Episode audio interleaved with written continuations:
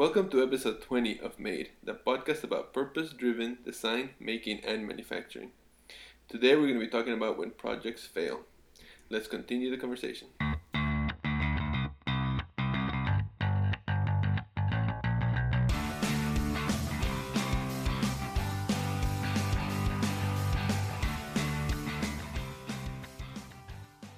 Welcome back, everyone, to Made.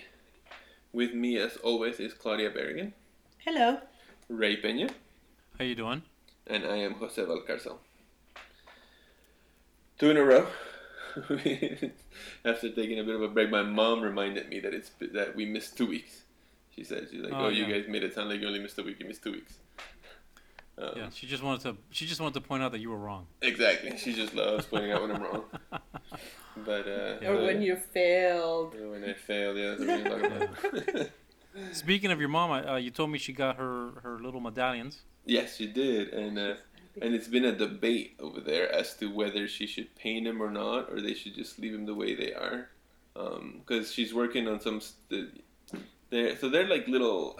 I don't even know what to call them. Anybody that's I would call them medallions. But yeah, I, I guess they're medallions. Anybody that's that's ever gotten a Michael Kors bag, which I had no idea this is this was a thing. It comes, I guess, with a little medallion that has the M and the K inside of a circle, and it's attached with a leather strap. It's almost like a keychain for your purse. Um, Yeah. So since they're having Yeah, a of course, a purse keychain, naturally. yeah, it's a purse keychain Yeah. because you need one of those in case you lose your purse. you know, you can't find your It's, purse. or you lose your keys with it. Yeah. Yeah, exactly.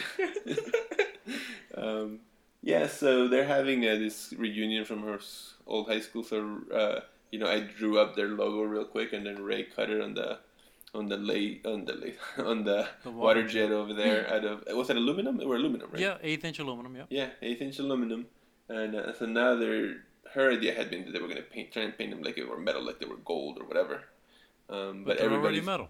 yeah, but everybody was telling her that her that they look good the way they are. So Yeah, what you didn't notice is I took and I brushed finished those. oh, okay. So they're That's they what- got a very That's nice brush finish. saying. Yeah, Yeah. so that's even that's even why. So she's you know we, I think she only needed like twelve, but we cut fifteen for her, right? Yeah. hmm yeah. So that way she could practice on one. So she's been practicing on one, but I think they're leaning towards just maybe doing like a like a clear seal on it or something. Yeah, that'll be a good idea. Yeah. So Yeah. And she's been asking everyone about it too, like all of her sisters who are also quite handy. yeah, well, her her youngest sister specifically, Elsa, she uh she is a seamstress. So they're they're also sewing this sort of carry bags that are going to be Totes. attached totes that are going to be attached to this medallion. So yeah, so it's a whole project that's going on over there. She said she'll send us a picture once it's done. So maybe we'll put that Oh, up on the Yeah. we'll put that up in the group. Yeah, and you have the, the picture that I sent you right after Yeah. it was cut. Yeah, yeah. Mhm. So like a before and after. Mhm. Yep. Yeah. So yeah, we'll see how it turns out. Um, what else is going on with you guys?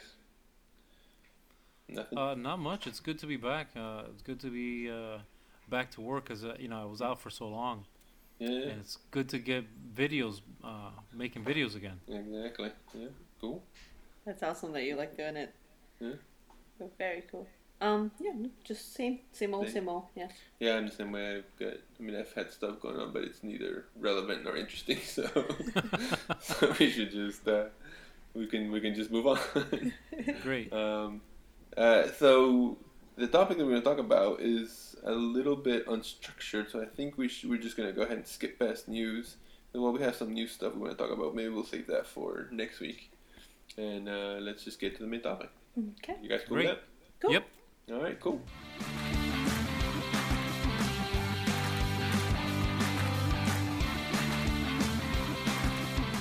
So let's get to our main topic today. And our main topic for the day is going to be when projects fail.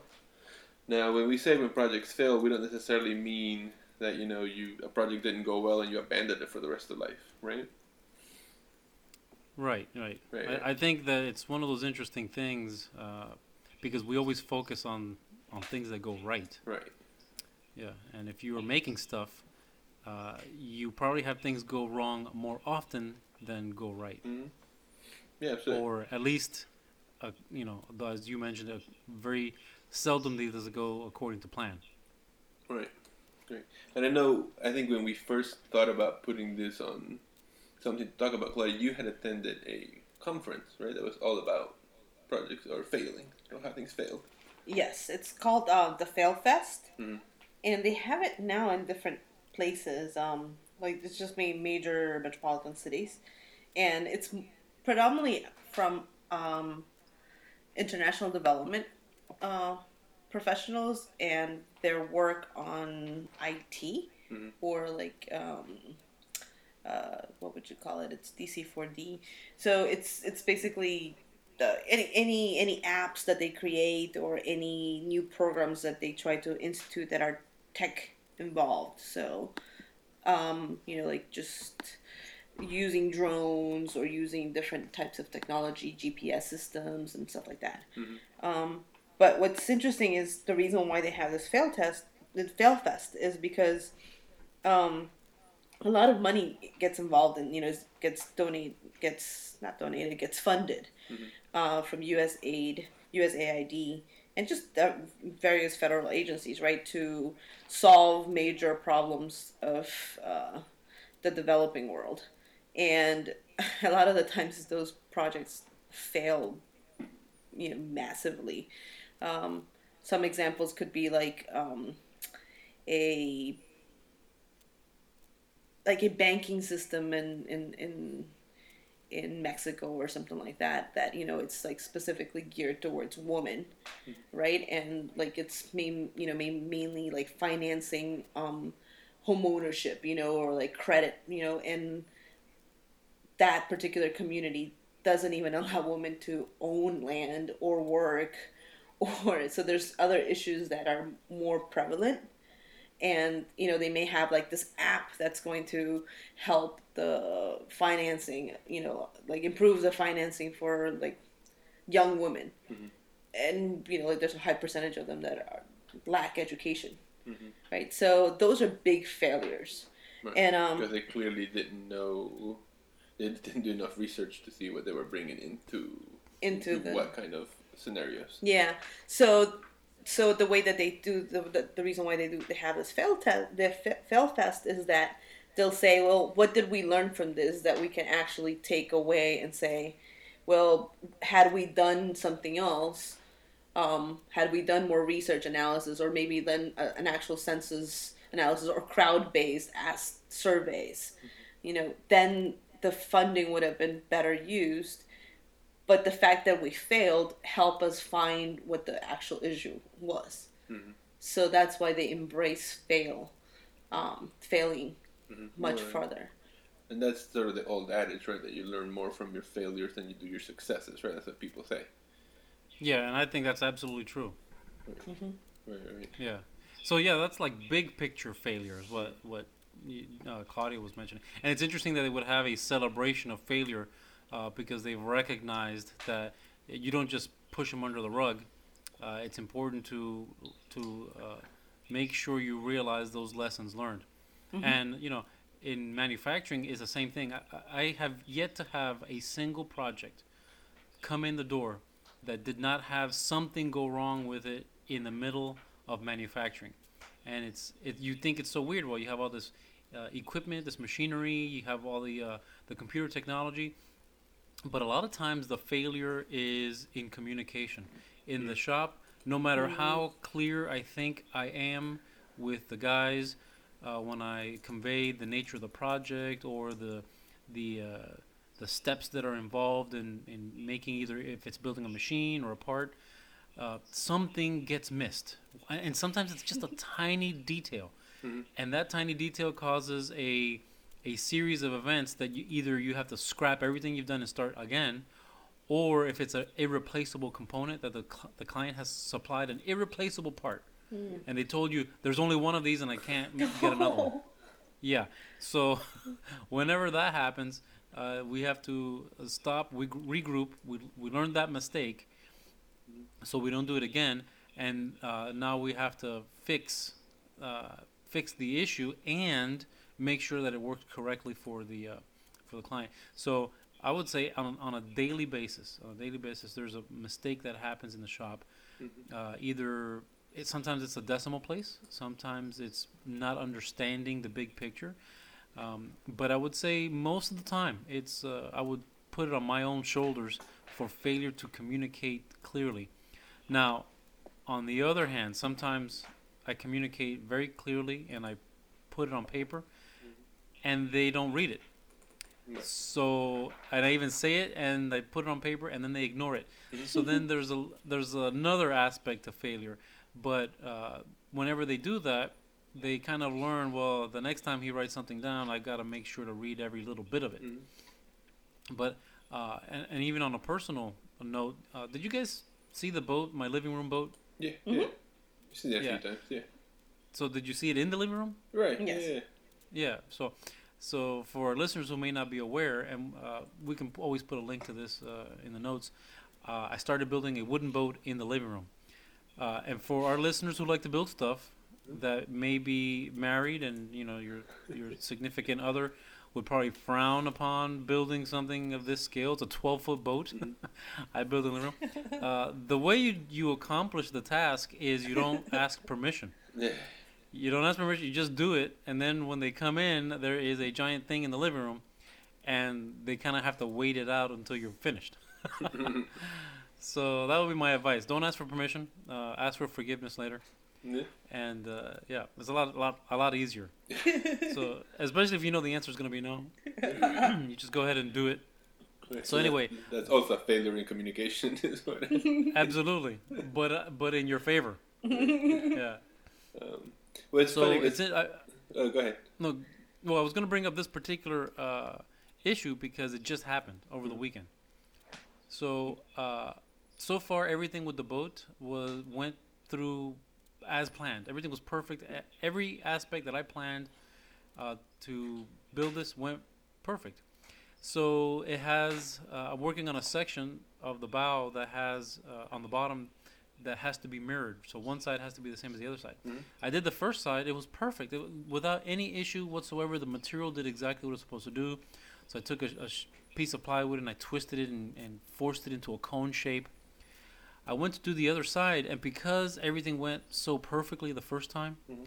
I didn't notice that the material was not behaving in the same way that it did previously.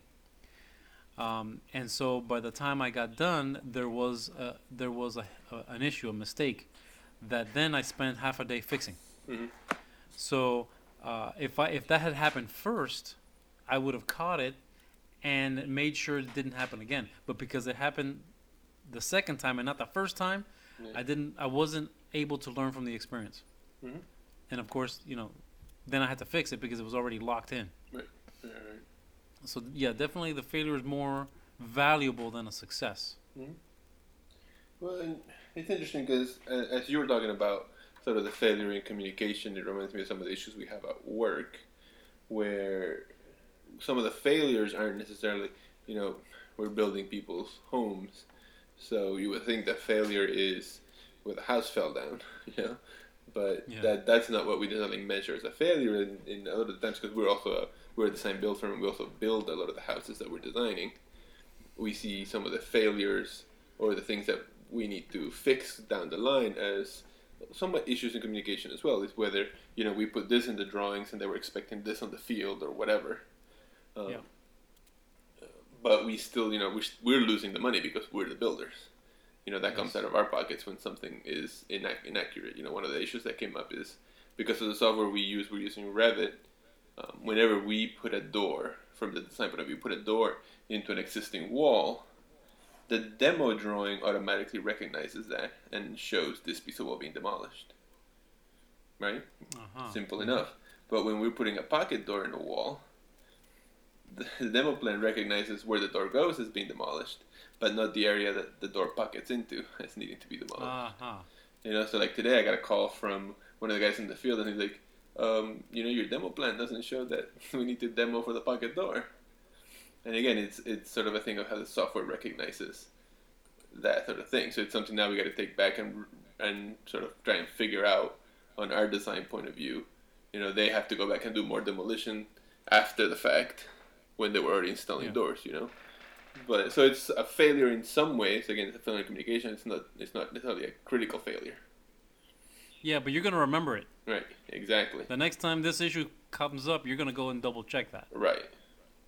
So I think that's sort of part of this discussion is sort of the levels of failure. I think when a lot of people think oh, if they talk about failure, that means this thing completely went wrong, and that's not necessarily the case because sometimes you learn from the little mistakes that still give you an item or give you a, a finished result.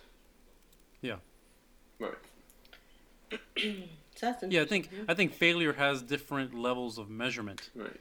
And um, I think when something still works but not exactly how you thought it would or intended it to, um, I think that qualifies as a failure, but a functional failure.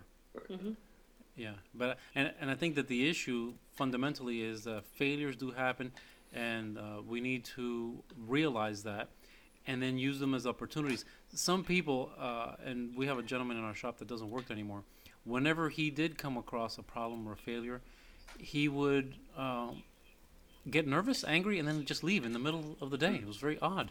Just leave. He just honestly, and I, I, you know, go look for him to see how he's coming on the project, and that was it. He was gone, and he didn't have personal coping skills to understand that failure is is perfectly normal, um, and to learn from it. So he would just walk away. The failure was still there. And uh, you know, either I had to fix it or put somebody else on it, and he would come in the next day, and, the, and it would be fixed. And he absolutely didn't learn anything from the experience. Right. So um, I don't know. I, I think that might be a, a sign of the generational gap Mhm. uh, that exists. You know, from the uh, and, and I know you guys have read articles. The uh, you know the participation trophy hmm uh, generation. You, Right. know, as, you showed up. Here's a trophy. Congratulations.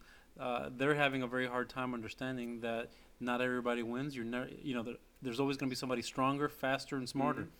So, uh, you you know, just showing up isn't enough. Right. and so, getting an F is a learning experience. Mhm. You know, coming in last is a learning experience.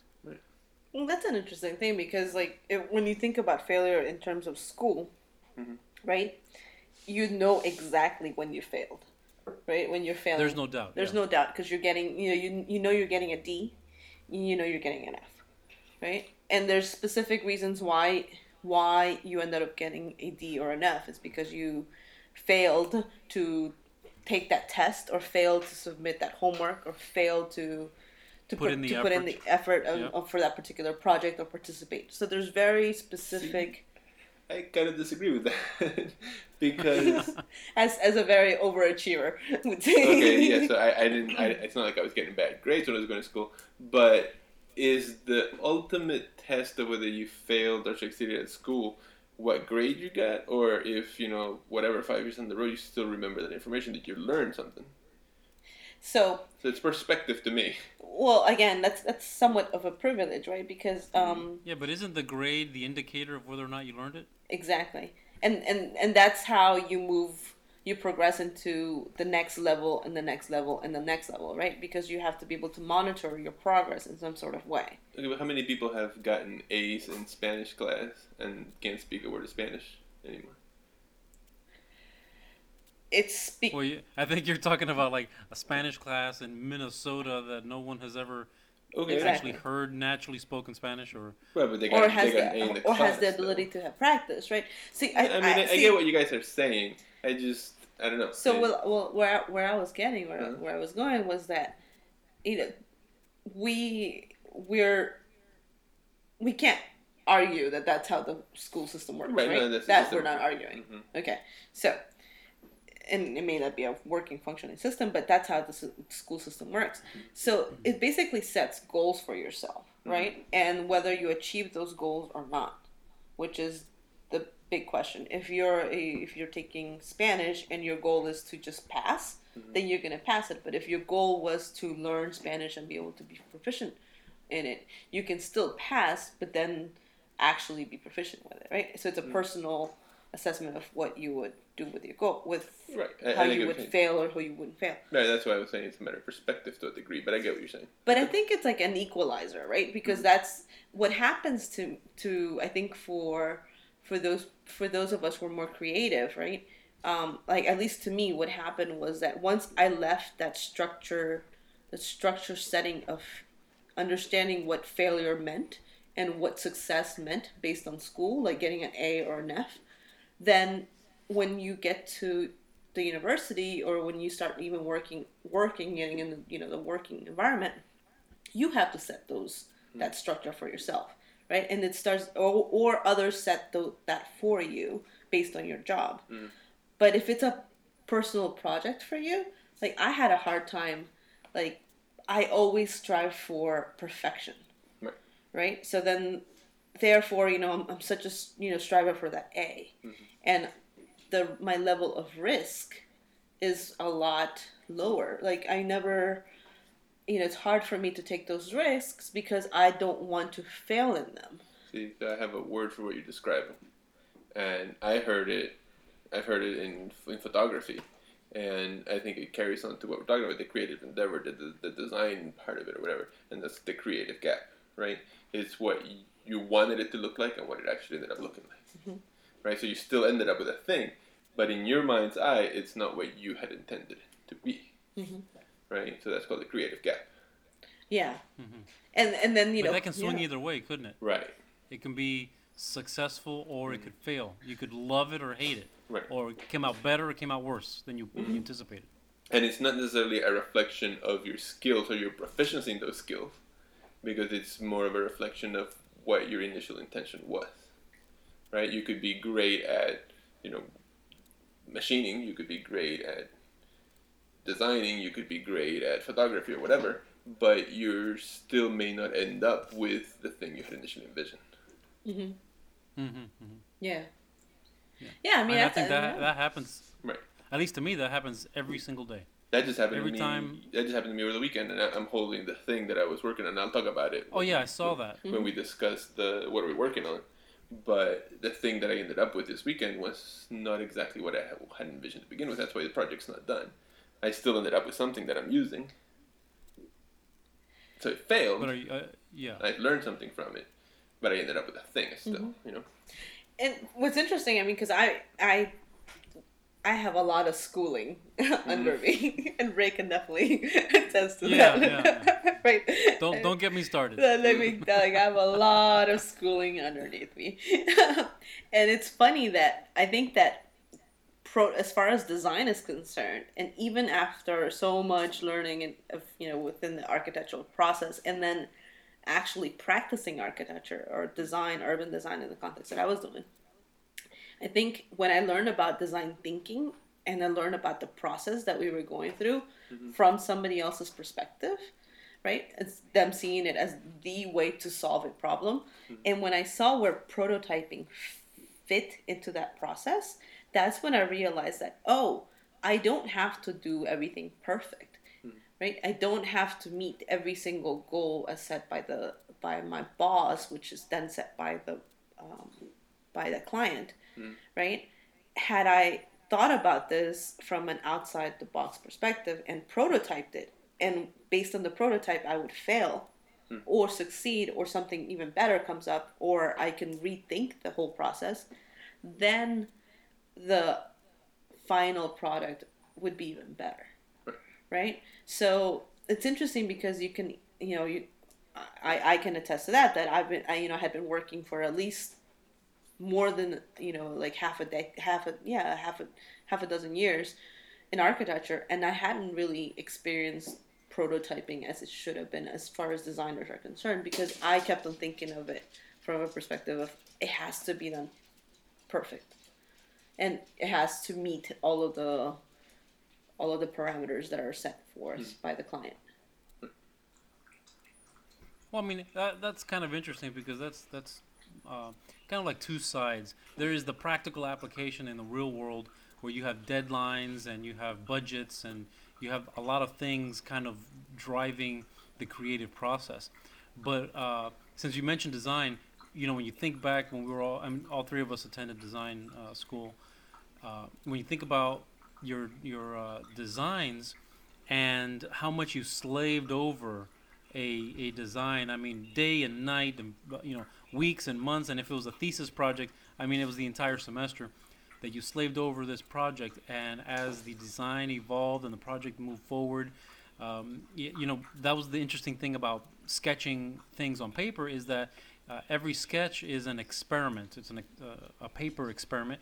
It's very quick and it's it's cheap. Really, you know, it doesn't take a whole lot of effort.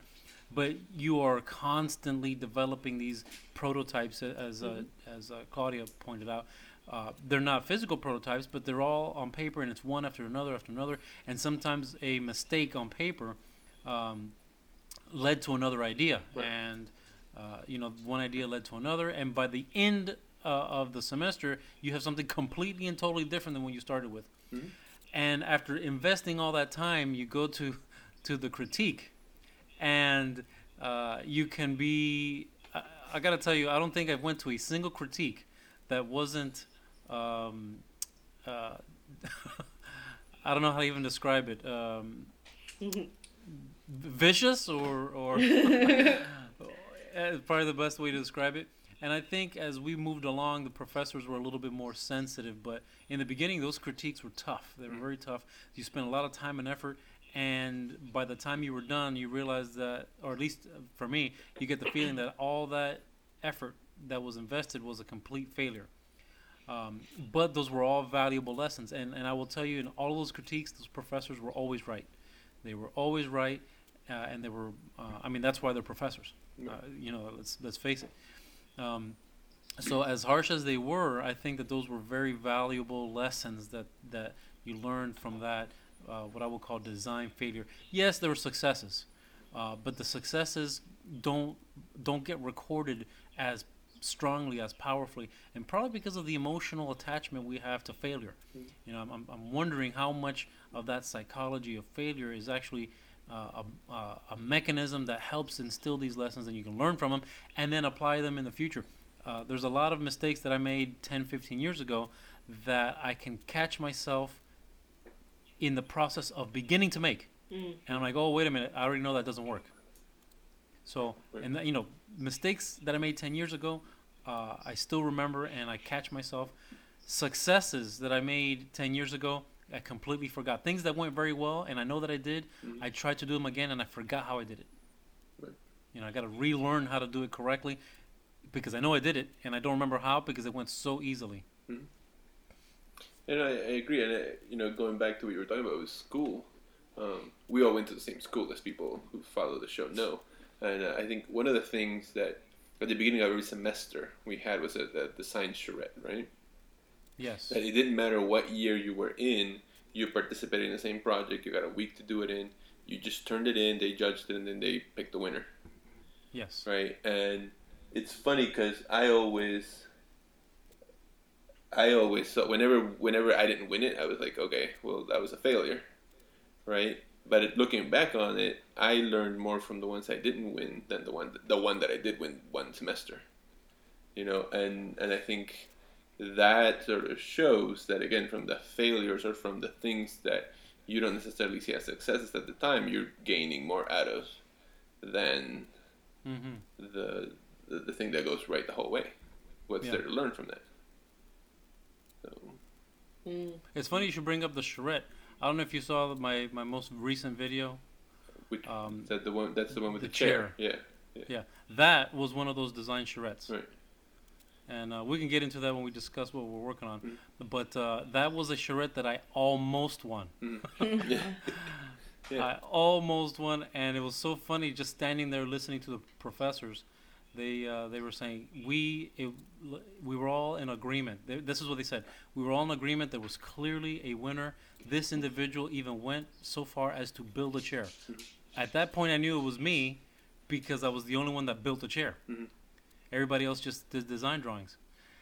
And then, then came the the guillotine. The axe came down, and they said, but after reading the description of the project, they misspelled one word, which is true. I did misspell that one word, and I misspelled the word furniture.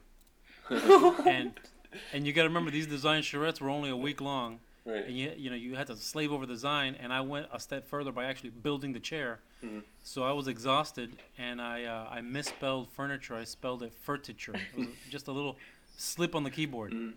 and because of that mistake, it was disqualified Yeah. and they were they were very clear about the whole thing. And I'm like, you gotta be kidding me. But but guess what? It's been more than ten years, and I still haven't forgotten it. Right. And you don't misspell Actually, furniture been- anymore. Yeah. Right. Yeah. Now I just solved the problem by not putting any words down. Exactly. yeah. so yeah, uh, in fact, I was thinking about it. That was uh, 15 years ago is when that was. Has it been that long? well, It's been that long, yeah. It's been a while, yeah. I guess the one thing I would add. But I remember very clearly. from Ray's awesome story right there um, is so who the, gets to define what whether it failed or not. Well, you see, that's what I was trying to get at from the beginning when we were talking when you brought up the thing with the grace that it's a it's a personal definition. I thought, you know, and that's what you were saying when it came to to the design part of it, right? Like you were trying to be a perfectionist, so to you, if it wasn't one hundred percent perfect, you just you were you were seeing it as a failure. So I think either way is a personal definition. There's people that struggle at school. And if they get a D and they don't fail, they don't get an F, they consider themselves doing great. Yeah, but in Ray's story, for example, to me is I I mean I would have still given it to Ray, right? Because to me misspelling misspelling something Mhm. is such a is such a minor error Well, as opposed to doing everything else. Right, and I but agree with you, but someone that also wasn't the point of the exercise either. Yeah, it Right. wasn't. Yeah, it wasn't about you know like correctly spelling the word furniture. Mhm. So that's what I'm saying. So like it's interesting that at times, yes, ultimately it should be about you, Mhm. right? But the reality is that you know who tells you whether you fail or not. It's usually somebody else. It is, but I mean, and I don't mean to get sp- go with the sports here, but um, you know, there was there, there there can only there can only be so many people that succeed at some things at, at times, right? Like in this specific instance we were just talking about, there was only one winner, so that means everybody else lost, right? But that doesn't mean they necessarily failed that their design was garbage, you know. And and it takes me back to the, there was this baseball coach that used to coach the Marlins, where we where we all grew up in Florida, and he used to he won a lot of championships, you know, Jimmy mm-hmm. Leyland, and he used to say that yeah, the championships were nice, but his definition of success was if at the end of the season he could look at the mirror and say he gave it all he had, because sometimes mm-hmm. there's just people that are better. Yeah. Right. Yeah. So, so that that notion of success or failure, mm-hmm. um, especially in the context of making things, Right. is really a subjective Right. concept. Yeah, because like if you're making you know a, a table or a chair or an Arduino Mm-hmm. uh, uh, device, uh, control device, um, even if it works perfectly, Mhm. but it's still like you said, not in your mind's eye of what it what it Right. should be doing or what you expected. Uh, even though it works perfectly, and it'll be a success in anyone else's mind, Mhm. In your mind because the concept is so subjective, it is a failure. Right. Yeah. Yeah, I mean. So- yeah, go ahead. Well, uh, it's interesting because that means that everything is both. It's kind of like Schrodinger's cat. Mhm. You know, everything is a, is a success and everything is a failure, um, and the probability is equal. And it isn't until you look in the box that you realize, uh, you know, which one it is. And of course, by looking in the box, you affect the outcome of the experiment. Ah. I can see Claudia. She goes, "What are you talking about, Schrodinger's cat?" I can see it in her face. yeah, I was like, whoa, that's really interesting. No, but um, I I think in what you just explained, you missed one thing, which is uncertainty. Mhm. And there's that is something that you don't necessarily have control over. Mhm. And that's usually what can impact failure. Mhm. The like at times, depending on whatever it is, whatever you know, that what specific thing we're talking about, but uncertainty is always there, or it's usually there, or reducing that uncertainty sort of like allows you to succeed more, Mhm. or this the uncertainty that you didn't account for could lead you to failure. So, uncertainty is, a, is like it's a very See, when you say uncertainty, what do you mean specifically? so in in, in scientific terms, right? I mean, Ray, Ray will probably know more about this, but you know, just in the scientific process, Yes. yeah. uncertainty will be uncertainty is a part is is is always accounted for for scientists whenever they're doing any any analysis, um, and therefore they account for it in a way that if the if the um, hypothesis doesn't turn out to be what it is, it often is because of all of the uncertainties uncertainties that they listed. Right? It's one of them. Or it's at It's least one interesting of them. that it's interesting that you choose this word uncertainty, um, and and you've said it a few times.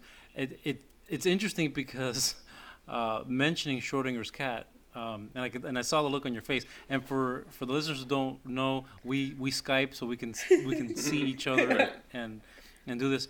Um, the the idea of Schrodinger's cat is specifically a uh, an explanation, a model of explanation of the uh, uncertainty principle. That's exactly what it is. I knew it. It, it So- had to do with it. Uh-huh. Well, Yeah. see, I guess the part that I make, uh, I'm not uncomfortable with it. What I, uh, I'm, because we're, we're talking about this, we're talking about it. In, you, you guys are talking about it in a scientific way, right? Yeah. Um, and the reason why I don't think it's a scientific thing is because, you know, scientific experiments are meant to sort of discover something. I don't know that necessarily fail or succeed, Mhm. right? Wait, let me finish. Mhm. Because I think what what is what can help determine failure or success is somewhat is more of a circumstance, right? If somebody from the projects wants to be a star hockey player, the chances of them being able to succeed at that are unlikely because of the circumstances he's been placed on. Because you know they may not have the money. There's not an ice hockey rink. He's probably not in Canada. You know all of those things are circumstances out of their control that keep them from succeeding at something, right? So I don't know. I, I there are certain circumstances that are always going to get in your way of succeeding at something. This is there Yeah. that you have no control over. Yeah, and uncertainty is not necessarily the circumstantial. It's um, so in in scientific ways. One thing that I didn't agree with you is that it's not always about discovery. It's also about finding solutions, right? And it's also about um, solving problems, right? And in solving a problem, then you have the the uncontrolled, like the things that you cannot control, right? Because you may not have all the information at hand which kind of goes a little bit with what you're saying, right? With that, you know, like not having access to specific things as a as a sports person, you know, like then that. I mean, that does- I just that gave a, I just gave a gives you- sports example, but you know, uh, we were just talking to somebody this weekend that wanted to be an architect, but they couldn't afford it. They couldn't afford all the supplies. They couldn't afford to go to school for it, so they ended up not being an architect. You know, and that circumstance. You know, I was lucky enough that I had parents that supported me through it and gave me the money and, and, and helped me through the throughout the whole thing, and I had a place to live while I was going to school. So, but those are circumstances that that person didn't have control over. Mhm. You know, that's Yeah. it, it is what it is. Yeah, I mean that's that's interesting, and when you when you put into the into the context of of people, you see, uh, people do have choices, and I was in the I was in the same boat as your friend there. Uh, you know, I wanted to study architecture, but there was absolutely no way I could afford uh, the supplies, going to school, paying rent, all those other things. So I went a different route. I still studied architecture, and I still, uh, uh, you know, was working as an architect for many many years. Uh, but my route was a little bit more, uh, a little bit longer route. I joined the army, got my GI Bill. Uh, you know, I did all the other things to make it happen. Uh, so it's very easy for you to say, "Well, I can't afford it," and throw my hands up, and I'm I'm gonna do something else. Or you can go that extra step. So uh, as you know, as a result, I'm uh, I'm the only one in my family who's ever even attended college. So, and in that regard, that's a bit of a of a personal success, you know, obviously. Uh, so it's difficult when you throw in that the the when you're talking about humans individually. Uh, I think that there's a lot of choice and there's a lot of uh, effort that they can choose to to uh, put forth or not. So it's a it's a little bit more difficult uh, but I mean, concept I to don't kind of think really You can uh, you can say that circumstances and place someone into it. I mean, this person that I'm talking about, he, he, they were illegal, so they couldn't join the Uh-huh. army to do that to Yeah. do that sort of thing. Um, so there's still circumstance. You were born in this country, so you were already a sort of first generation in this country. He's not even to that point yet, so maybe his kids will be able to do what you're saying. You know, so Yeah, there's yeah. still some level of circumstance in things. Yeah, there. When it and, to and, failure. and privilege. I mean, he could have sold things like drugs, right? Yeah. I mean, there, you gotta have you gotta I didn't say embrace that's the not the opportunity he you're went. given. Yeah. And, and I would say, like, we, you know, in our school, we met a couple of friends who didn't have to sell drugs, but were still selling drugs in order to Yeah, get through to, architecture yeah. school, right? But there were quite a few that were consuming them too. and that were consuming, right? Yeah. And they didn't have any need to do that. Um, what one final thing about failure that I would want to say is so in in the other type of work that I do, which is more of the community development work, um, and I guess this ties a little bit into sort of like my personal practice before my state of wokeness that I Mhm. live in, in now. Um, the is that is the responsibility of the failures because you know we're, we've been thinking we've been talking about failure as a as a good thing right Mm. that you know you learn from it it's like such a powerful thing and i was just reading um, an article from harvard from harvard design harvard harvard business review on failing by design and about you know how um, design schools teach about failing and the whole process of management and all that other good stuff which is you know like again embrace failure. But there's so much responsibility behind the failure in terms of community development because um, as professionals you can easily provide you know a, a full-on report a full-on master plan about for for for a specific community as a solution and then it completely fails whether you know it's because it hasn't been funded properly or because you're not addressing the right problem and again this goes sort of like a little bit to the international development failure fest that I was talking about before. You know, while some people can can embrace it, the impacts of a failure for a community that really needs you to succeed Mhm. are huge. Right. And there's so much responsibility behind that. And I feel like we also have to be very careful in embracing failure sometimes because um, its impacts are, are vast when it when it comes down to making decisions without thinking of everyone and without and you can't always think of everyone but without thinking of the most impacted people and that's often the case of architecture. That's often the case of design right? Um, you know iphones you know a lot of these tools like a lot of these like yeah tools that we use they're for very privileged people. They're not necessarily for maybe that's you know one of the things about android right? That you know androids are a little more accessible even.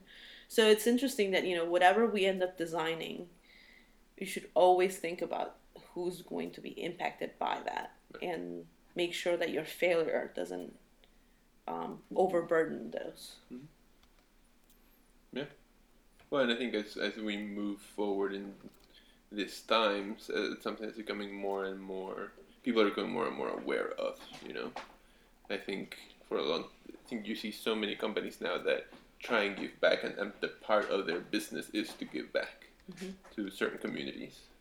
Um, that you didn't see that before, you know. yeah social entrepreneurs Right. Mhm. So hopefully, I think everybody becomes more aware of that, not just from an entrepreneurship point of view, but also from design and from manufacturing and from providing services yeah Cool.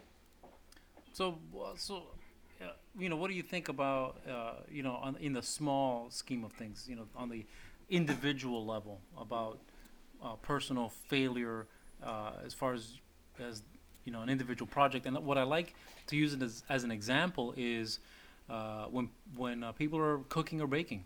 You know, Mhm. you let's say you want to bake, um, and, and I'll use this as a good example that happened to uh, somebody I knew years ago.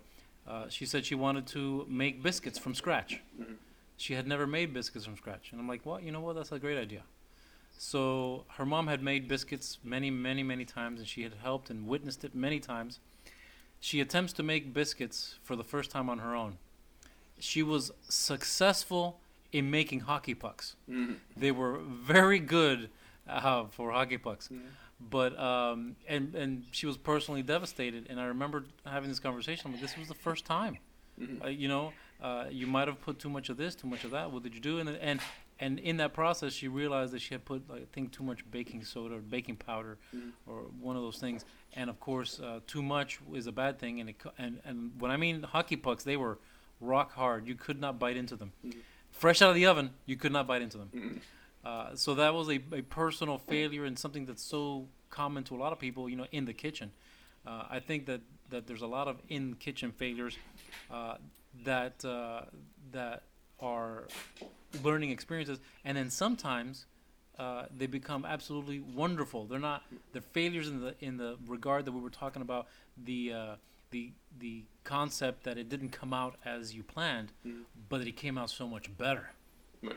So even though it's a it's an initial failure, it's in the in the end it's a, it's a success because uh, it was successful in a different way, kind of like the adhesive for post-it notes. Mhm. You know, the adhesive for post-it no- notes was a complete failure for for the adhesive that they were trying to find, and yet it is so commonplace that everyone is familiar with it. Yeah, no, I- it's funny because uh, I was thinking as you were talking about it, and the, especially the cooking part of it, I was thinking, like in the story about the, the your friend that made hockey pucks when she was trying to make biscuits, and uh, They were very successful as hockey pucks. um, and, and it's funny because yeah, I, you know, I've had those times where I'm trying to make something and it clearly didn't come out well enough. I think the thing that devastates me more, just because I, whenever I fail at something, I try and learn something from it and try and like Yeah. do better next time. I think the thing that devastates specifically with cooking is when I cook something for the first time, and that first time you're just like, oh my god, this is delicious, this is the best. I love it so much, and then the next time you make it, it's just never as good as that first time again. Uh-huh. Yeah. And then I every time I see that thing or I make that thing again, I see it as a failure after that because it, it never tastes as good as that first time. You know? And because it came out so well the first time, you did learn Right. from it. Right, and what exactly? I didn't learn from it, and then my problem is that I can't ever make it the same way again. And maybe it's just a matter of perspective again. That yeah, that first time because it was the first time I made it tasted so good, and these other times it's the same. But now I see it nothing. I think nothing but failure there. You Yeah. I love how you guys use the word devastating when it comes down to food. I mean, it's a little bit of an exaggeration. But, I don't you think know, it for is. people that love food. I think it's like a necessity, right? You need to eat, right? So to me, I cook because I need to eat. Mhm. I bake because that's where like I'm treating myself. You know, Mhm. treat yourself. So yeah, like that's and baking is really like it's a science. So then yeah, therefore therefore you have to kind of get it right. Right. So like I fail all the time at baking Jose cookies. I just just can't do it. Mhm. But then you know that's when like you know like patience comes into play and other, you know having the right tools makes a big difference. Um, having the right You should come over. ingredients. Usually, Jen bakes cookies every year for Christmas, and she bakes a lot of them. I only You eat one could- type you of could cookie learn. though. and it's a, the, I only eat one type of cookie. Well, she makes all different types, um, and she actually makes biscotti too. Mm. And we have never given anyone the, her biscotti that says this was the worst thing I ever had. It, uh, she even uh, for a while, I don't know if you remember, she was doing a uh, a uh, I forget what it was called, a personal chef service. Right. Mhm. So she was hired by uh, by one of the com- uh, the architecture company I worked for, and she did, I don't know, at least five dozen cookie baskets, Mhm. and the clients actually made it a point to call. They didn't say anything about the cookie baskets. They specifically called and mentioned the biscotti. Mm. That is how unbelievably wonderful they. They could care less about anything else that was in that basket.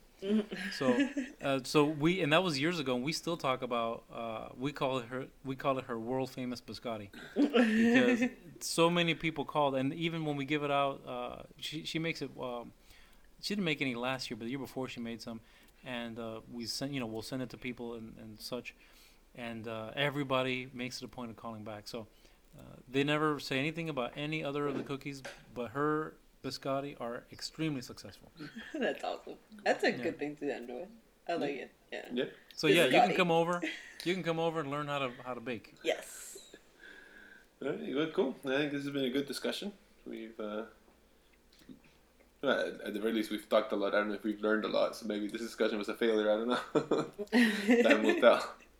Oh, I don't know. I think it. I think it is a it was successful. I mean, Yeah. I think the crux of it is that uh, success or failure is is uh, can be subjective. Mhm. Uh, in certain circles, it's it's very definitive. There's no subjection about it. Yeah, but uh, failure seems to be more of a personal issue. Yeah. Uh, and and success as well. Mm-hmm. Yeah. Yeah. I agree. Very cool. Cool. Well, that's uh, that's a good topic, and I think that's a good place to end it. So we'll move on to our next segment, which is the product of the week.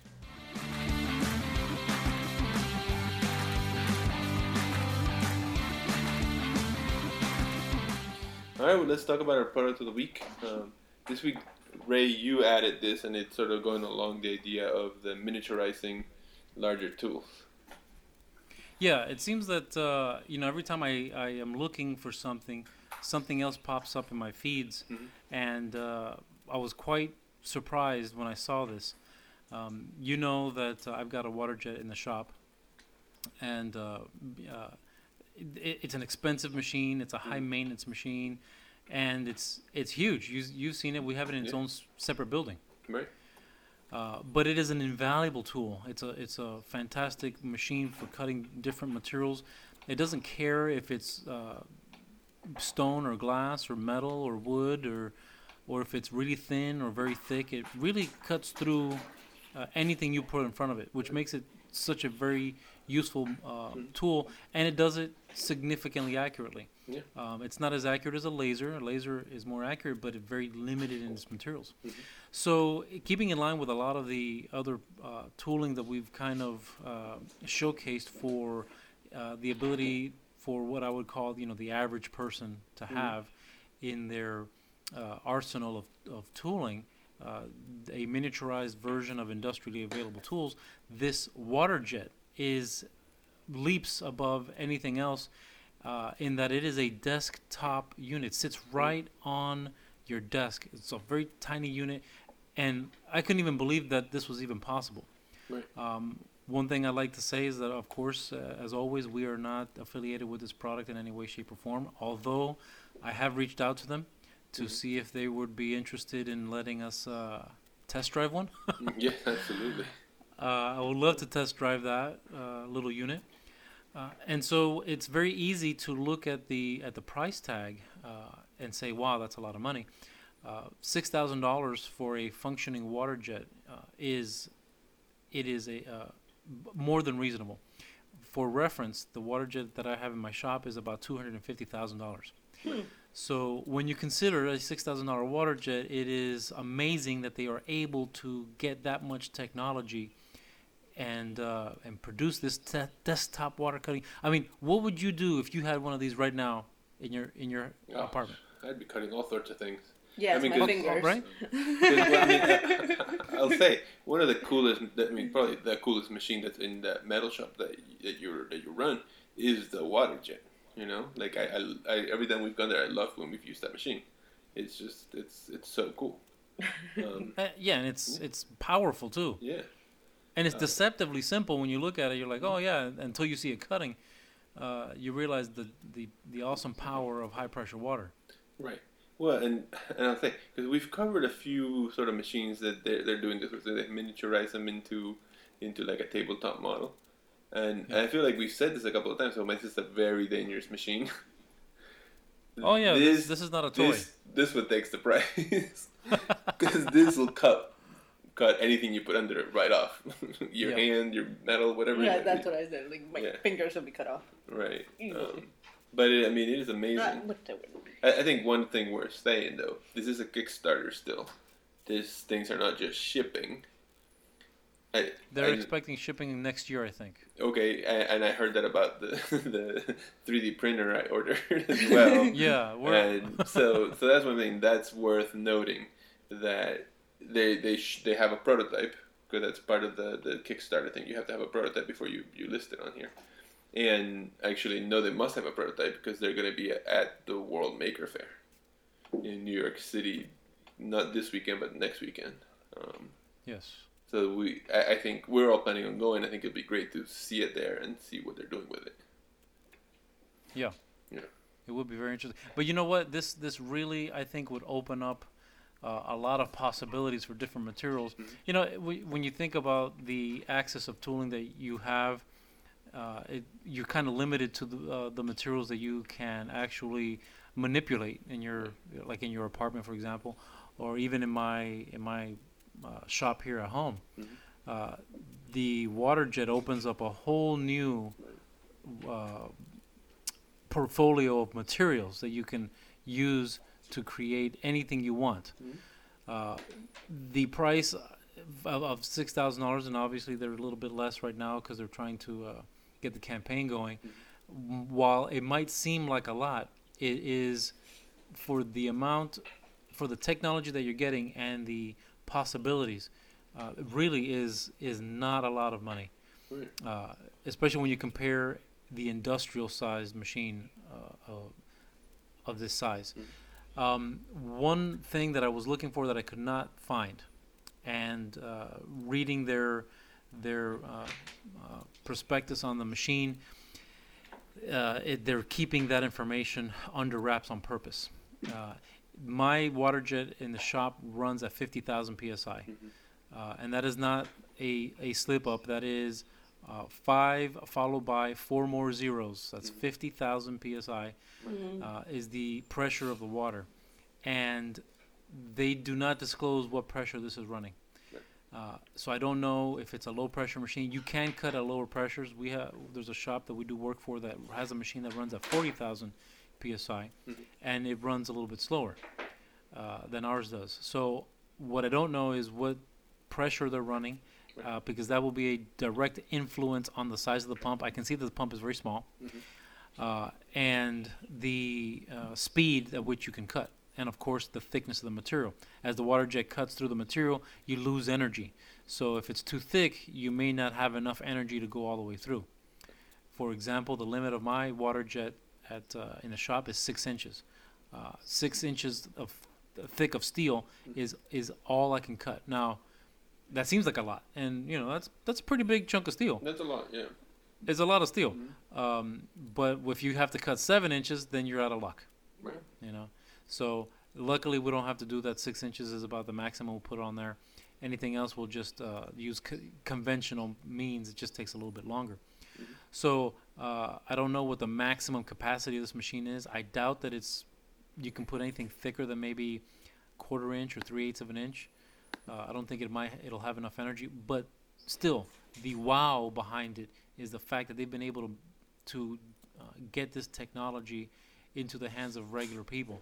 Uh, you know, not everybody's going to be able to run out, build a building, put a two hundred fifty thousand dollar water jet into Mhm. just to tinker. Right. Well, when you team this up with some of the other machines that we've talked about, you team this up with a 3D with a 3D printer. You team this up with some of the other machines we've talked about. You could make almost Plastic anything. extruder, yeah. Yeah. Oh, yeah. Yeah, you, Yeah. you've made yourself a nice, a true, really Yeah, true I mean- fabrication lab. Right, because when you think about this, is seven thousand dollars. You get a 3D printer. You get some of the extruders. You get some of the the punches that we've seen, even or yeah. Oh, yeah. You you end up you know for what ten thousand dollars, you can end up with quite a small manufacturing shop where you could make a lot of things. So, Yeah, no, I'm sorry, go ahead. uh, so the the only question I have, and I guess the only input I can give, other than the fact that wow, I could cut my finger with this, is um, the software. So now that uh, I can proudly say that I am 3D printer print, printer certified and laser laser cutting certified. One of the things that we went through in the training was the software, right? So you can, you know, like design. It's not so much a design software that you're using to design whatever you want to do, which you know, like anything with SolidWorks, Adobe Illustrator, anything that's vectorized or CAD, you would end up using. But this particular um, machine says that they have a a Wazer software that you end up using as well because you load your drawing to it. So, what my question is to I guess Ray, since you've seen this very like in, in like in, in, in depth, um, the software itself does it seem like it's it it makes it very dumb, sort of like you know like for the average user to put in and in a way like I find I kind of find that um, not so cool because I, I you know part of using these machines is to like learn um, manufacturing a little bit to get an introduction to manufacturing and you know like G code and being able to understand what the whole process is at least a little bit better. Sure.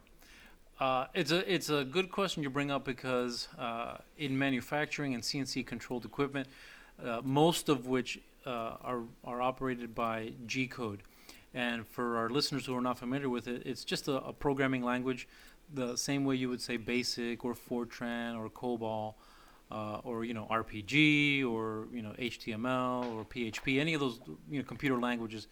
Uh, pick one; doesn't really matter. Uh, G code is the computer language specifically created for operating uh, machining equipment and, and, CNC operated equipment. Mm-hmm. It's actually quite simple, uh, but if you're not familiar with it, it uh, like any language, it would seem confusing. Right. Um, the water jet, I've had a, I've had a chance to work on a flow water jet, which is what we have and an Omax water jet. And I can tell you from the experience on those two machines is that the software that they use is entirely proprietary. Mm. And you'll find that on lasers, uh, water jets, and uh, even uh, plasma machines, a lot of the software that they use are all proprietary. So you have to become familiar with it. Now, uh, having said that, a lot of the uh, software translates what you are using on the screen into the G code that actually runs the machine, but you, as the operator, never see the G code. So you only see this graphical user interface. And if you have any familiarity with AutoCAD or any CAD CAM software, you will find it very simple and easy to use. Uh, you have a drawing, you could either import a DXF drawing uh, or create it. And I will tell you from my experience as well that the software uh, the, the drawing utilities that come with the software are extremely basic. If you're familiar with AutoCAD, you'll be very frustrated. They are uh, very difficult to use, especially when you have all the tools of AutoCAD at your disposal. So if you have simple parts, like let's say it's a circle with a bolt pattern or a square flange with a hole in it, simple parts, uh, you can use the software fairly uh, efficiently and it would not be a big deal. If you have more intricate patterns, uh, you are better off using AutoCAD. You draw it and then you export a DXF file and import it into uh, the software because they are so tedious, so difficult, so impossible to draw in that you would just about give up. Mm-hmm. Uh, and so uh, you, I always tell my guys if you can't draw it, don't even spend time. It'll only take me a couple of minutes. Let, I'll draw it for you and you can just go plug it in. Yeah. Uh, because really, it will take, sometimes it takes hours to try to figure out how to use these tools because they're so limiting. Yeah. And uh, uh, okay. and, if you already have experience, uh, I use AutoCAD because that's kind of like an industry standard. Uh, you know, all of us have experience with AutoCAD, and uh, it's it's kind of like the uh, the, the the standard by which other so drawing so software utilities are du- are judged. Um, I'm not sure if you ever used DeltaCam or or any of these other CAD packages, they are very difficult. Once you have used AutoCAD, it really kind of spoils you for any other drafting software. Mm. And uh, even I use SolidWorks now, and uh, SolidWorks have some very interesting utilities that you can import. Uh, I'm sorry, export G code to. Mm-hmm. Uh, it's something extra you pay for. But getting back to this discussion, uh, I have no idea what their software looks like. I guarantee you, uh, it, it'll only work on this machine, and there's no interchangeability with other machines. Mm-hmm. But uh, I I trust that it will not be difficult to learn. Yeah, I mean, and their, their whole point is they're trying to make it accessible to sort of the consumer market. You know, so mo- like most 3D printers even come with their own software, and you know, while while there's some software out there that can be applied to any 3D printer, even they don't interact with the specific 3D printer. Like um, Cura, for example, which is made by um, MakerBot, I believe. No, it's not MakerBot. It's one of the others. Um, uh, it can be used on other software, and it exports the G code to a card, and then you have to go plug it into your own one. Um, so this is going to work similarly. They've come up with their own software for their machine. You can probably bring in a, a, DWG or a DXF or whatever into the software, so you could go draw it somewhere else and then drop it in here to, to cut it. But yeah, yeah. what um just the you know like the idea of putting having this in a, in a fab lab and you know like we've talked about it already but mm-hmm. um, i always think of it because we have the the the privilege in that we have you know like we've been we went to school and we learned about cad and then we like learned it in work, you know, in our own practices and everything else. But then when you think of like a, a student, you know, a 14 year old that goes to some of these fab labs and they may not have access even to a computer sometimes, right? They only have their phone. Now, while they're, they're able to pick up most of the software fairly quickly, um, because, you know, it's just, it's functions, right? It's just a function. And that's great. But what I, where I see a little bit of the disconnect is how the full on comprehensive understanding of what design software is like the whole systemic part you know how like you go f- like what ray said autocad right you and the uses of autocad and why you would do that and then how that translates into putting it when you want to use these machines you know and and then if you decided to go into manufacturing the g code part so it's it's an interesting thing because i mean that's a lot to learn obviously for us it's easier to to to pick Yeah, up but that's a gap that's closing, right? Um, and these machines are helping to close that you and think? this machine and some of the software that has that you can you can download SketchUp for free, I think, still, Mhm. and SketchUp will let you put out a DXF file that you could feed to this machine. It used to. Oh, by the way, that's an interesting aspect uh, that you bring up. Uh, I forget which version. I think it was version five or 6 was the last version that it would export a DXF file from the basic. Uh, you from the Pro. It, that that's a feature that they shifted into the Pro. Um, and I learned that one the hard way because I accidentally upgraded my SketchUp. Uh, this was uh, six years ago, and I, I'm like, Where, why can't I export this? Well, it was a feature that they moved into the Pro version, so you have to pay for it to get that particular functionality out of it. Um, Um, but, but that's just one of them. I mean, you can download. yeah, it's one of them. Yeah, Yeah. One two three design will let you do it. Um, yeah. I forget the the other one that does vector drawing. Can't think of the name off the top of my head right now, but it's also a free software that will let you export DXF files. Oh, uh, Inkscape. Inkscape, that's right. Yeah, Inkscape will do that, Yeah, Um, and those are softwares that are getting easier to use, and kids. We were just at this Fab Lab for the required certification. Even though we know how to use some of these machines, we had to go for the certification. There were people there getting the certification that didn't fully know the next step, like for the 3D printer one. They were asking, well, how do I get the model? How do how do I send my? Uh, he, he like, I have a flat drawing or I have a flat photograph. Can I get that printed in my in the 3D printer? right? And he he Yeah. had to get explained to you. No, that's not how that works. You have to make a model, or you have to download it from somewhere. Yeah, from a 2D to a 3D. Right, and, yeah. But that gap is closing because of all of this software that's available for free and All these all the. YouTube videos that you can find now to go how to use That's them. true. The machines are becoming more accessible, so now you see the need to learn it Mhm. before you didn't have the need to learn. Yeah, it's so cool. It's just it's it's such a good thing. And the G code, much like we don't see the DOS behind the operating system, that's something that's getting hidden and hidden behind layers more and more every day. Mhm. Yeah. It's just what it is. Yeah, and I think for like like you're mentioning the uh, the uh, printer, you know, 3D printer and like the water jet and even the laser. Well, you saw we used the laser at, at my shop. Yeah. Uh, you didn't see any G code. Right. Yeah, that's And completely that's, hidden. right. And that software was more complicated than what you saw the software that we used at the one in the Fab Lab. The one in the Fab Lab, you went from um, Illustrator basically, and you would print it. You you would draw in two colors. Yeah, and you send to would, print. You would send to print, and it would send it to its software, and then you could just locate it and hit print. Huh. And hit, and then it would cut it as long as you use the two colors. One color meant cut, one color meant uh, etch Or engrave, yeah. or engrave, right? Yeah. So you know that's just how it that's works. interesting. Yeah, cool. Very cool. I really like this, Ray. Yeah, think I, it's mean, I, very when I saw this, it popped up, uh, and in fact, it popped up at work because I have so many uh, industrial. I, I do a lot of uh, searching for industrial-related Mm-hmm. items and parts and things. So uh, I'm not sure if, if our users are familiar, our listeners are familiar with it, but uh, Google keeps track of all the things you search, Right. and then finds appropriate um, advertisement to show you based on your search history. Eyes And of are course watching you.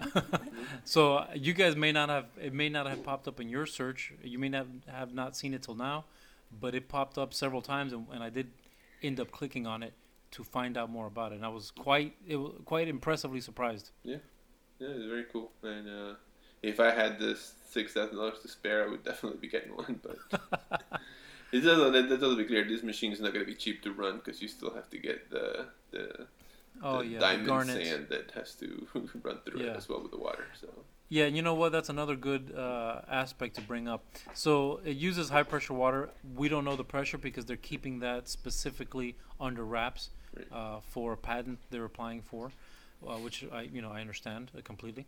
Uh, I'd like to know personally, but uh, if they don't want to disclose that, but uh, the water alone doesn't do the job. So in a high pressure stream of water, it is injected a uh, a, an abrasive granule, and in this case, it's garnet. This is, and in fact, it's the same garnet we use, Mhm. uh, but the, obviously in much smaller quantities. Uh, to give you an idea, our machine consumes about a pound of garnet for every minute of runtime. Well, So if you run it for an hour, it is it is uh, 60 pounds, and it comes in 55 pound bags. So one bag does not quite get you to a full hour of run. If you're running it for eight hours, you're using eight bags. Uh, we currently pay, I think it's about 50 cents a pound or so. So uh, you can start doing the math. If you use, you know, 10 pounds a day, uh, I'm sorry, not 10 pounds, uh, uh, 10 bags a day, roughly speaking, that's, uh, you know, 550 pounds. Round that up to 500 pounds. That is uh, roughly $250 Right. a day in just the garnet. Mhm. Uh, you start adding the electricity and the maintenance. Uh, that's one thing I could not find. I was looking for what the maintenance issue is. Uh, I, I, I, you know, I don't want people to listen to this and say, "Oh yeah, I'm going to go run out and get one." Right. Uh, for an example, our machine takes anywhere between fifty to seventy thousand dollars a year to run and maintain. Mhm. Uh, and of course, it's a bigger machine, and that includes the garnet, cost of the garnet. Uh, but when parts break down, which is often, they are expensive. Right. Uh, Well, you're dealing with maintenance- high water pressure water. yeah. Uh, you're dealing with high pressure water, and uh, the manufacturer of our particular water jet recommends a complete pump rebuild every 50 hours. Mhm. That is basically once a week. Yeah. The parts, just the parts alone, to do that job is fifteen hundred dollars. Mhm. Uh, we go through a bit of a process to make it uh, last longer, so we don't rebuild on that schedule. But you can see it gets very, very expensive Mhm. to run the machine, and that information is not available. What the uh, the cost of the par- of the consumable parts, what the maintenance schedules are. Um, I think if they if they published it, people would be scared. Yeah, they would have. I mean, they they've gone nine hundred times over their their what they were looking for. I think if Yeah. they had, if that was all outlined for it, they they probably still got the money, but not as much as they have at this point. They're almost Yeah, at a million dollars. yeah. Now, Yeah. now I'm thinking, okay, no, no 14 year olds are using this for their Well, no. Pokemon drawing. you know, so You're not going to use this like you use a 3D Yeah. printer.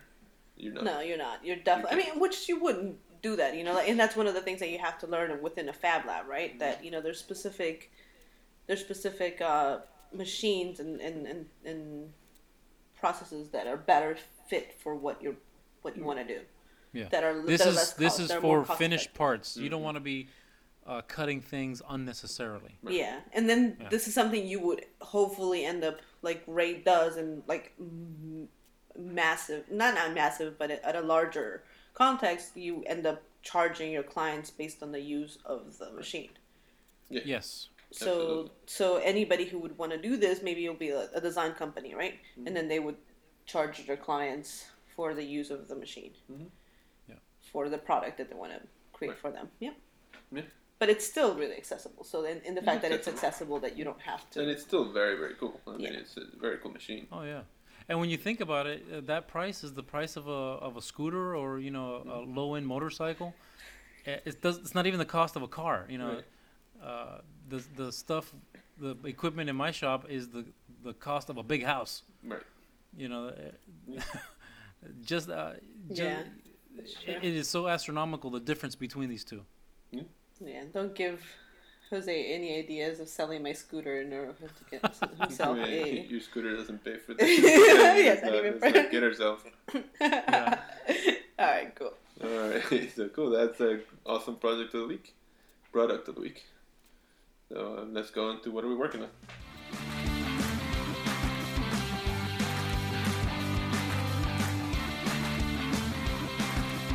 All right, so what are we working on? Why don't you go first, Ray? Uh, well, um, you know, we I kind of mentioned it earlier. Uh, this the chair that I did uh, back when we were in school. Mhm.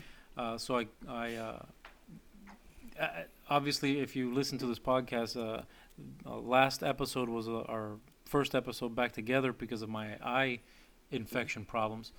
So what I did is uh, when my eyes did start to get better, I I pulled some items out of the archive, and this chair was one of them. And I created a video uh, documenting the chair, a brief synopsis of uh, how the chair came to be, and then documenting all the individual components Mhm. and uh, the reason for the decisions of the design for the chair.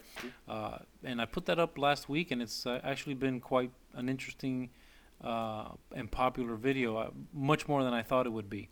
Uh, I think there's there's some kind of uh, uh, interest in it because the components are simple, uh, readily available, and anyone can put together, as uh, as you guys can attest with your little project.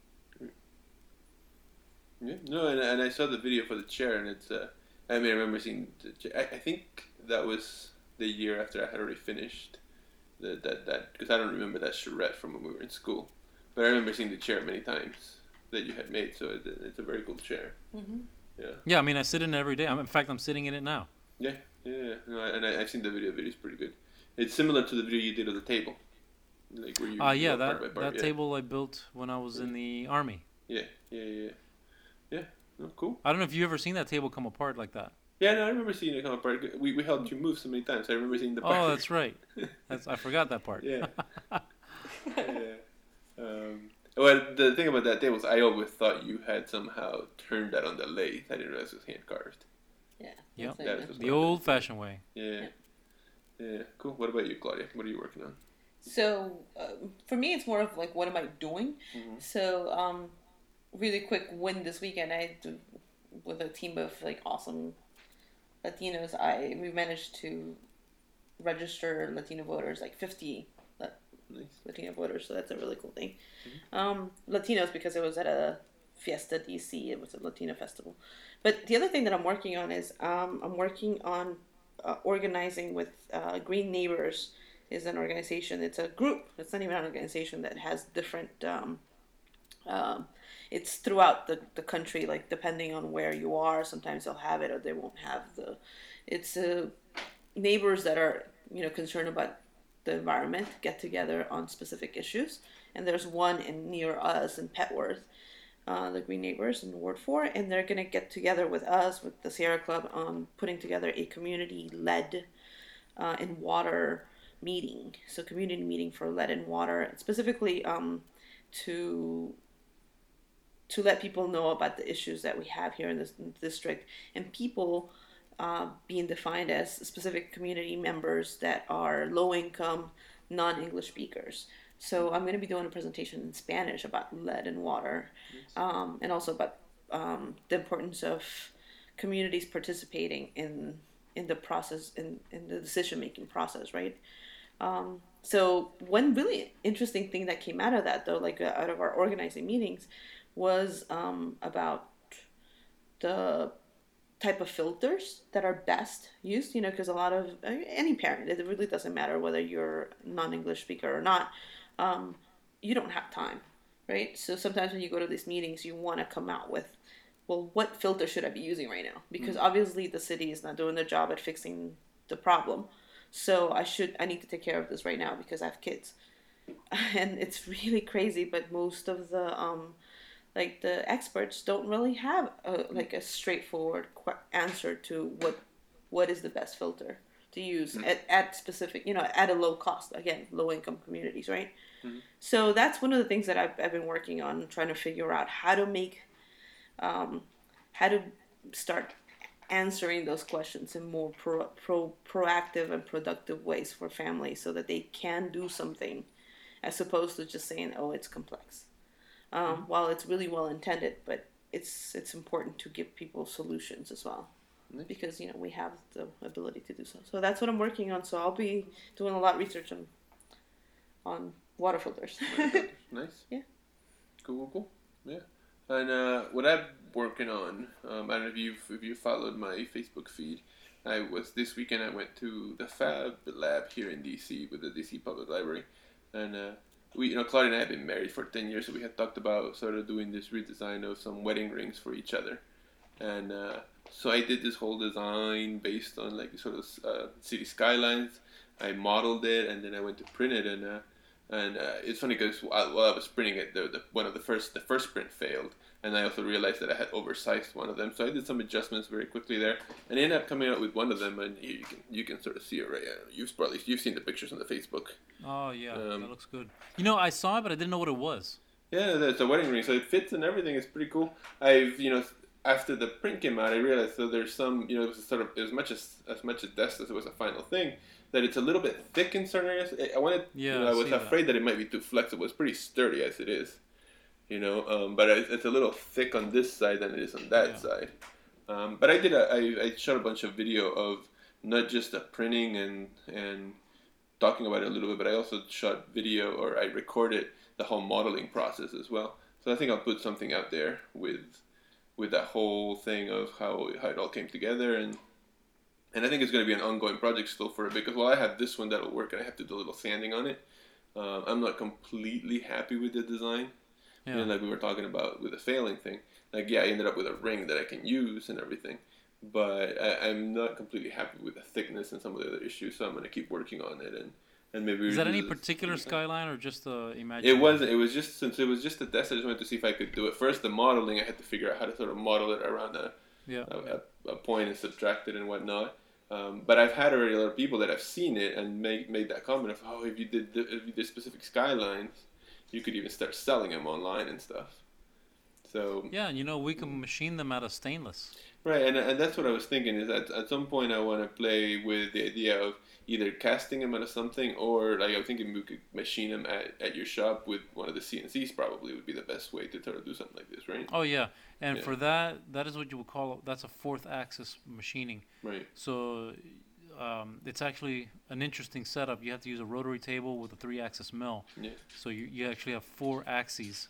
Yeah, because you gotta be And, able to. Yeah, you're moving Yeah. in all directions. So yeah, it's pretty cool. So it's something that uh, I'll keep working on the design as we move forward with it, uh, and I'll bring it to where, where we're gonna be this weekend, so that people can see it as well. But yeah, so that's what I was working on, and it's getting there. Oop, I just dropped it. Got it. um, so yeah, it's getting there, Dog but will get it. you know, quick quick project. It pro- I probably with the modeling and then the printing, because funny enough, it printed in 19 minutes. Like it, you know, 3D printers can be slow, but it printed real quick. Um, Well, I saw the video you put up. It looked it looked it was looked it was going pretty fast. I thought it was smaller than that because it was moving it's, so it's fast. Fairly, fairly thick, actually. It's a way Now too is it hollow? Is it solid? Uh, it's so it's funny because even though it's mostly hollow because it's so small, it ends up filling a lot of it.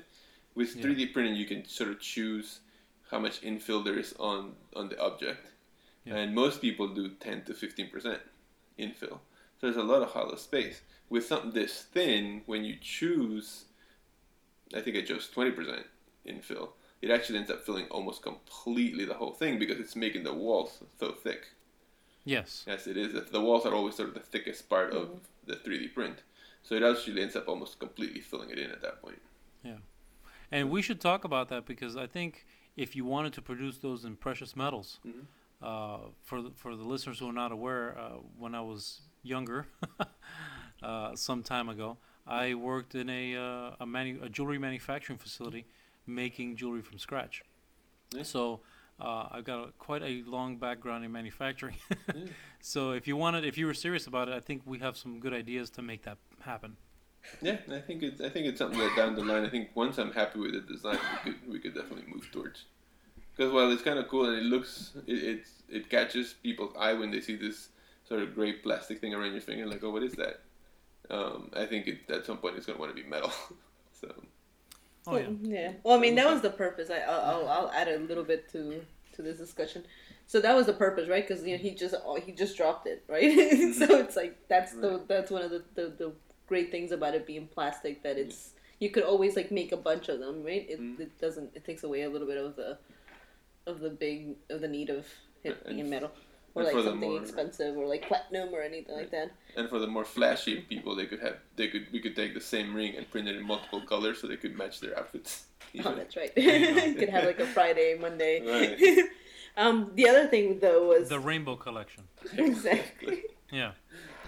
The other quick thing is two things. The other one is that uh, I'm. I think it's like Ray's. Ray has really been a good influence on us on video on, on recording and you know taking photos and really taking like um, of the process. You know, like taking the, uh, making video, documenting the, Yeah, the, the process. document the process. and it's so simple like it, you know like basically whenever you're doing anything just grab your phone and just start documenting it. And i recommend that to anybody. Um, you know jose's mom who's working on stuff sometimes you know like like one ends up doing really cool stuff and you have no document of how you did it Right. and that like jose was able to show this at a bar to his friends and you mm. know to show them exactly how he did it and it was the same day you know Yeah, so and cool then I could pull up the video of him printing as as Mm-hmm. we were talking about it. You know. So it was really cool. And then you share it on mm-hmm. social media and stuff. So Ray has been like totally an inspiration on that because that's what you've been doing, right? Like basically showing all your work. Yeah. sharing well, I've been with making everybody. stuff for a long time, and I never bothered to document any of it. Mm-hmm. Mm. And then the other thing was is like the the other option of having a 3D pr- a 3D ring was going to be to tattoo it on our fingers. So I'm a lot happier with the fact that it's a 3D printed ring as opposed to a tattoo. Yeah, because you know was Oh yeah, I'm such a. It would just be a line, barely a wouldn't, line. it'd be a it would just be a dot. Yeah. yeah. So, Speaking of 3D printers, Hmm? when when is yours coming in? So here's the latest update. I just saw it today. They they were having so they shipped 200 of them, and it seems that those 200 had some liquefier issues where some of them would get jammed. So they've been working on fixing that issue before shipping anymore. And it seems like this week they're getting down to what the issue would be, is of the, the liquefier. So hopefully in the next couple of weeks here they're gonna start ramping up their production again and starting to ship large scale. Well, good. So Wow, so- when did you actually purchase this? So we funded this about a year ago, and it was supposed to. I mean, it was supposed to take about nine months for it for them to like you know finish the. You know, once you design something, you have to go through the, the trouble Yeah. of figuring it all out. They had a prototype as, as, as they're supposed to, and everything, but you know, making a large scale production of it becomes a, a, a whole other issue. So, so they're about a good six months behind schedule from when they were supposed to ship, Okay. but we'll see. Hopefully, hopefully the next Yeah. few months. And in the meantime, I'm Yeah. going. The, the good thing is I can go to the the library and print stuff there at cost. They they charge just for the the filament basically. So whatever the filament would cost me is what they charge for for using it. So Yeah. so when I was there, I printed this ring. I Which is reasonable. I mean, I can't believe it's that little. Yeah. Yeah, because you're not you're not even the wear and tear of the machine's not even taken into account. Or electricity. I mean, you're not paying Right. for any of that. Right. And uh, yeah, so I was there. I printed. You get three hour shifts, so this printed 19 minutes. I printed a couple other things that I'll, I'll talk about later as I work through them. Cool. So yeah. I mean, the only the only drawback is you can't leave something overnight to print. Uh, you can actually. You just have to. You you have to send it to them, and then they'll print it overnight. But then there's a queue for that. You know, a lot of people send stuff to get printed overnight. Ah, Um, for the for something that takes more than three hours, I've had them print something else for me that took more than three hours, okay. and it's waiting upstairs for me to clean it up and start working on it. So, Be nice when you can do it yourself. right. Yeah. yeah. Yeah. So cool. Well, so that's what we've been working on, and uh, I think very productive. I think we need to mention next week we're actually going to have not only a special show, but we are going to have a couple of shows. Is the plan right now? We'll see how it goes once once we start. But for those that don't know yet, we're going to be at the Silver Spring Maker Faire, right in Silver Spring, Maryland. I know there's a lot of Silver Springs. Um, but it's gonna be Silver Spring, Maryland. Ray's gonna come down from Delaware. We're gonna be it's Sunday the twenty fifth, from twelve to five. Uh, we've got booth number fifty one for those that can get a hold of the map, and I'll post on the Facebook page um, the the map for it. And I, I, I think I've already posted a little flyer about uh, national about Silver Spring Maker Faire.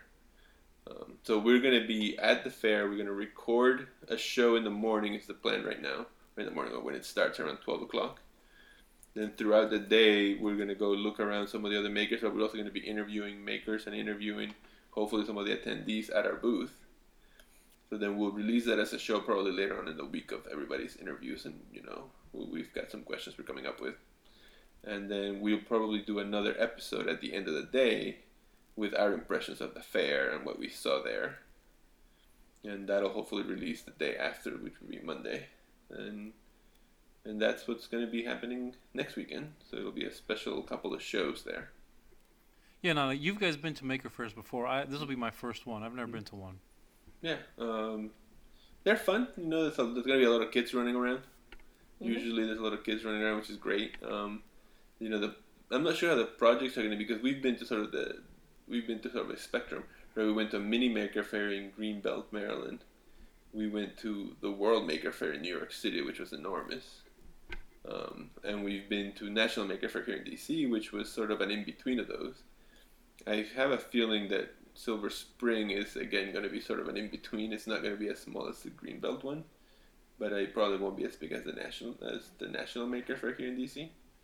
Um, so it'll be interesting to see what it's like. You know, you you're going to see a lot of people with projects, whether it's 3D printers. You're going to see a lot of uh, people with some kind of robots that they've made themselves. There, you know, there's going to be a lot of projects. Mhm. I think there's going to be some projects that require fire because there was a form to fill out if your if your project had a fire requirements. You had to have a fire oh, really? plan. Yeah, Ah. so there'll probably be some stuff with fire. Um, and it's going to be fairly big. We're going we're going to be inside the, the building in Silver Spring, but there's also going to be in the there's a, a, yard, uh, a Courtyard a courtyard outside that there's going to have a lot of bunch of other projects there as well. A lot of people with booths there, so it'll be interesting. Yeah, school school is in session now, so that's always good because then prof- like teachers, I was gonna say professors, teachers um will you know ask their students to go and check it out as well. I mean, if I were a teacher, that's definitely I would do. And um yeah, it's centrally located too, so it's really, to, and it's a Silver Spring is a great it's a neighborhood. walk from the metro in Silver Spring. Yeah, Somewhere and Silver. Spring is like just such a nice neighborhood. I mean, I mean, I grew up. Yeah, Claudia, Claudia grew up in Silver Spring area, so Yeah. so it'll be it'll be good. I've never been disappointed at a Maker Faire that we've been to. Always seen something interesting, Mhm. so I think it'll be good All right. for everybody. Yeah, if sounds good. everybody could come out, they really Yes. should come out to it. Um, yeah, so that's what the show is going to be doing. Mhm. Um, why don't we tell everybody where they can find more about us?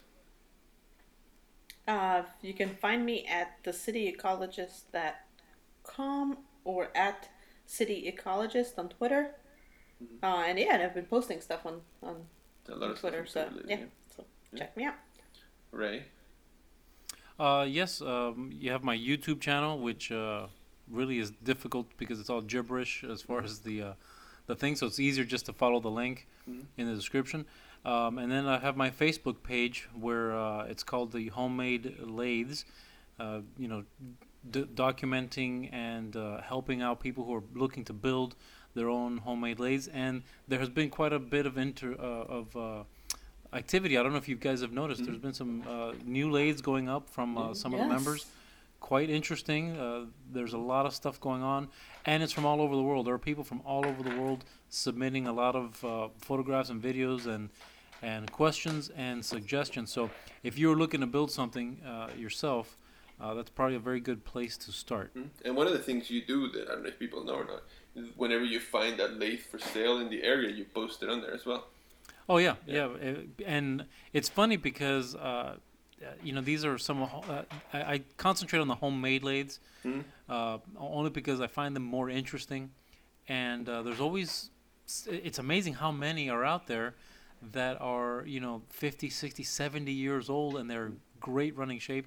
So when i find them they're usually very reasonable. I mean uh, it's it'd be more expensive to build one yourself than to buy uh, a homemade lathe that somebody built 50 years ago. Uh, i find them on craigslist and sometimes i find them on ebay and yeah i do post links. Uh, and there's one gentleman it's funny you should mention that uh, my homemade lathe uh, I, I have a transmission on it and you've seen it function. It's, a, it's a infinitely variable transmission that goes from 0 to a 1000 rpm that on a woodworking lathe is unheard of. And uh, whenever i've posted pictures or had my videos up i get a ton of questions. Well one gentleman uh, found a, a similar transmission and he uh, from the links i posted links from ebay for anybody that might have been interested. And he is building his own lathe in a similar fashion as uh, as the one I built, uh, with an inf- infinitely variable transmission, which is uh, it's it's awesome, really, that somebody uh, is building one the same way, Hmm. uh, cool. because they'll be the only two like it. Yeah. That's yeah, pretty cool. It's very cool. Yeah. Yeah. Yeah, so people should definitely check out that group if you're interested in any kind of lathing. Yeah. Or even any Turning, homemade turning. tools. Yeah, Mhm. any kind of turning. Yeah, Yeah. Yeah. yeah. Just the way that people like share their stuff, it's so cool. And I always like, uh, I like watching that. Cool. Yeah, and uh, you can find me at City Aperture on Twitter, and that's also the name of my website. And uh, I'm starting, as we were talking about with the with the documenting stuff. I'm also starting to put some stuff up on YouTube as far as stuff that I'm doing or whatnot. So also also at City Aperture, Total City Aperture on YouTube. So cool. Well, I mean that's that's the show. We've done another one. Next week will be a much bigger show. So Yeah, please come out or, or listen if you can't make it to Maker Faire. Yep. Thank you, everyone. Yeah, thanks everyone for listening. All right. See you next time.